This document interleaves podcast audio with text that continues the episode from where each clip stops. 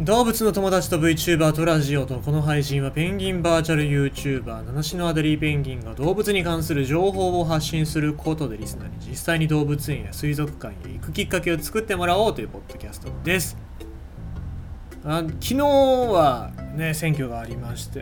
ねあの、まあ、皆様のご支援をいただきましたけども残念ながら私はね落選ということでまあ、あの特に日本の将来のことなんかは全く考えておりませんですしあなんかね税金も払わなくて全部僕の方にお金が入ってくればいいのになぐらいに思ってましたけどもぜひぜひあの次回ね、え衆院選もしくは参院選に立候補の際は僕に僕に、えー、投票していただければなと思いますので、まあ、皆様次のね、え選挙を楽しみに、え待っていただければなと思います。特に日本のために何かしようとは思っておりません。まあ多分僕よりはマシな候補者に皆さん投票したとは思いますけども。まあまあそんなそんな人がいたとしても、まあ、投票しないようにしなきゃ投票しないようにというか、えー落とさなきゃいけないですからね、え、選挙には必ず行った方がいいと思いますよ。あまあ、そんな感じで世の中では選挙が終わりまして、まあいろいろと言いたいことはあるかもしれませんけどもね、えー、まあ一つ、なんかいろいろな、まあ今年のなんか選挙っておじいちゃんが結構、おじいちゃんというかベテランの人が結構落ちたなっていうふうに思いますよね。うん、で逆に若者は何を選挙に求めたんだろうなっていうのは気になりますから今後の検証番組なんその選挙の結果なんかっていうのどう反映されたのかっていうのをちょっと注視しながら見ていきたいなとは思いますよ。ちゃんとそういうのを勉強してるんですよ僕も、うん、そういうなんだろう世の中の需要がどうなってるのかなって気になってねまあてことで今日はもうそんな感じでペンギンの話にしたいと思います。あ今日はペンギンの話なので無料公開にしておきます。月頭だしね。じゃあ読みましょうかね。希少なペンギンの生息地近くで鉱山採掘計画チリで物議。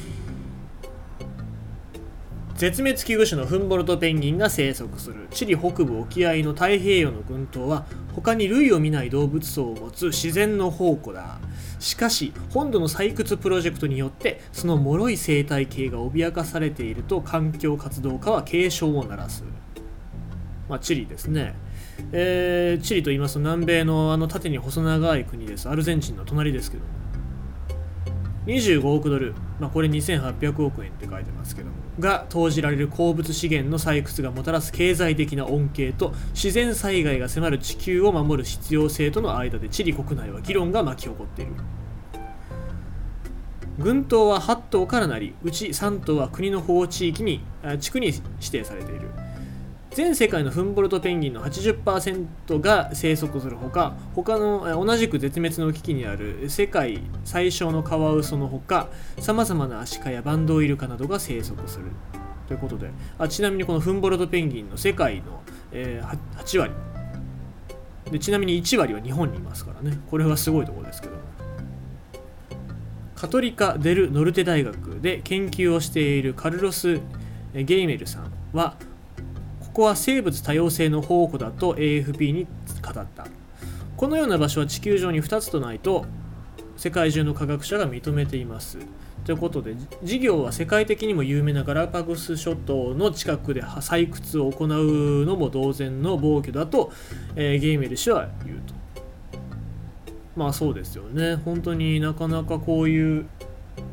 多様性のある場所っていうのは今世界中になくなってますからね。どうなってんだろうと思いますけども、えー、採掘はドミンガ鉱山で計画されている。首都サンティアゴの約530キロ北に位置するこの鉱山は群島からはわずか30キロだ。鉱物を積み出す港の建設も計画されている。雇用創出の期待からプロジェクトを支援する声もあると。多くの住民にとっては採掘事業は伝統的な生活様式を脅かすものだ。3代目の漁師で、えー、潜水漁を行っている方は、えー、この26歳の方ですね。私たちが持つ豊かさとは物質的なものではなく群島や島々の間を行き来できることにあるのだと思いますと語った。地元の住民は朝目覚めると本土にある家々から群島を眺めこの地域では代々、えー、持続可能な漁業を営んできた。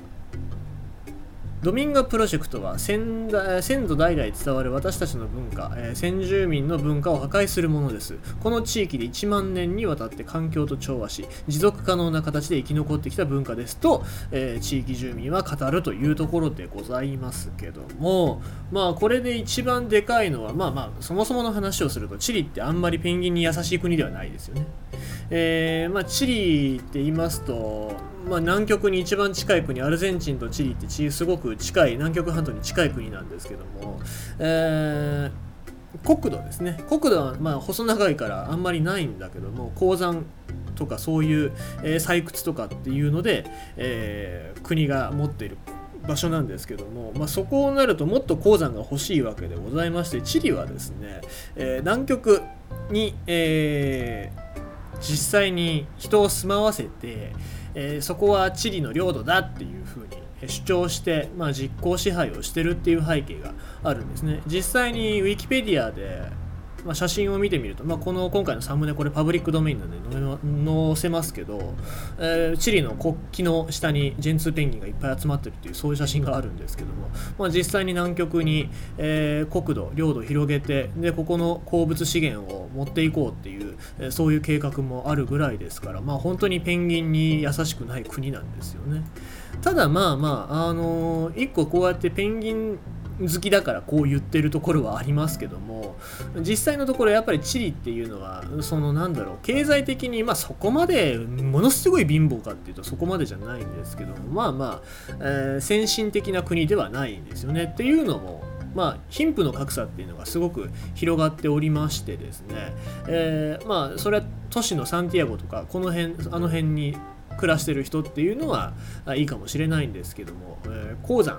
とかで働いてる人たちっていうのは本当にあの肉体労働者しかもすごく悪い環境の中で働かされてる人たちっていうのが多いんですよね。でまあ一番、まあ、皆さん知ってるかもしれない覚えてるかどうかわからないんだけど2011年に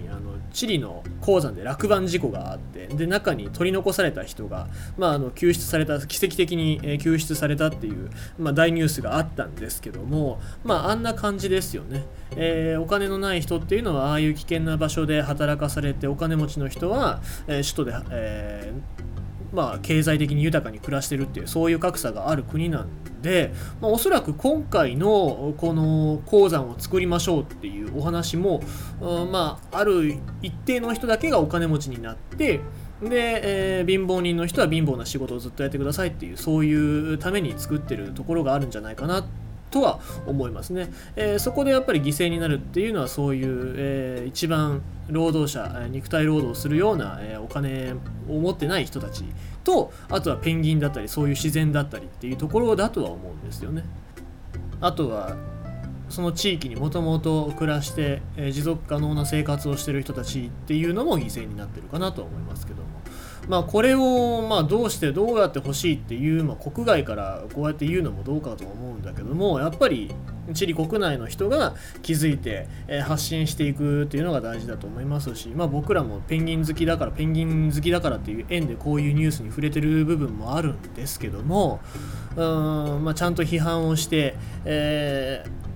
することで国内の世論っていうのを動かしていくような発信をしなきゃいけないんじゃないかなと思いますね。ただまあチリ国内からしてみればなんだよお前らなんか普通にいい暮らししてるじゃねえかっていう感じで反発されるとは思うんですよ。だからそういうところで説得力を増すためにも日本だったら日本国内でちゃんと、えー、しっかりとした自然のことを考えた政策だったり生活っていうのを目指していかないといけないんじゃないかなっていうふうに僕は思います。だから例えばなんだろうね今エコカエコカとかっていろいろなんか言ってますけど僕の中で、えー、一番エコなのは自分が今使ってる車をずっと使い続けることとかそういうところだと思うんですよね。まあだからなんだろう、うん、結局のところ車ってこういうところ、まあ、チリだったりとか、えこういう地域から出た鉱物だったりとか、え、でできてるものですから、まあ、そういう資源っていうのをリサイクルするっていうのが僕は一番エコだと思いますからなんか